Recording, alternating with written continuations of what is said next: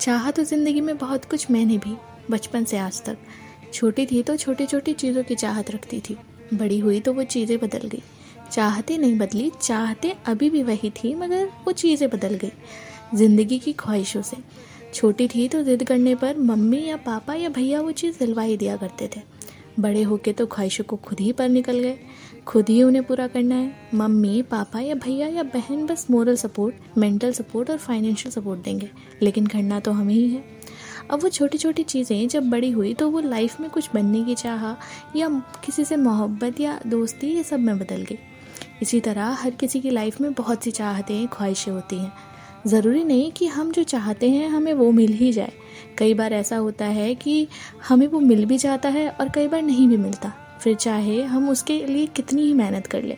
देखो यार, अगर हमारी चाहतें पूरी नहीं हुई तो ये समझ लो कि शायद हमारे लिए हमारी लाइफ में कुछ अच्छा रखा है। आगे से जो, शायद हमारी चाहतों से बहुत बहुत बहुत अच्छा है। इसलिए अगर हमें कोई चीज़ नहीं मिली तो अपसेट मत हो। ये सोच कर कि खुद को मोटिवेट करो कि something is better waiting for you self motivation and self confidence बहुत ज़रूरी है लाइफ में मेहनत के साथ साथ कुछ पाने के लिए।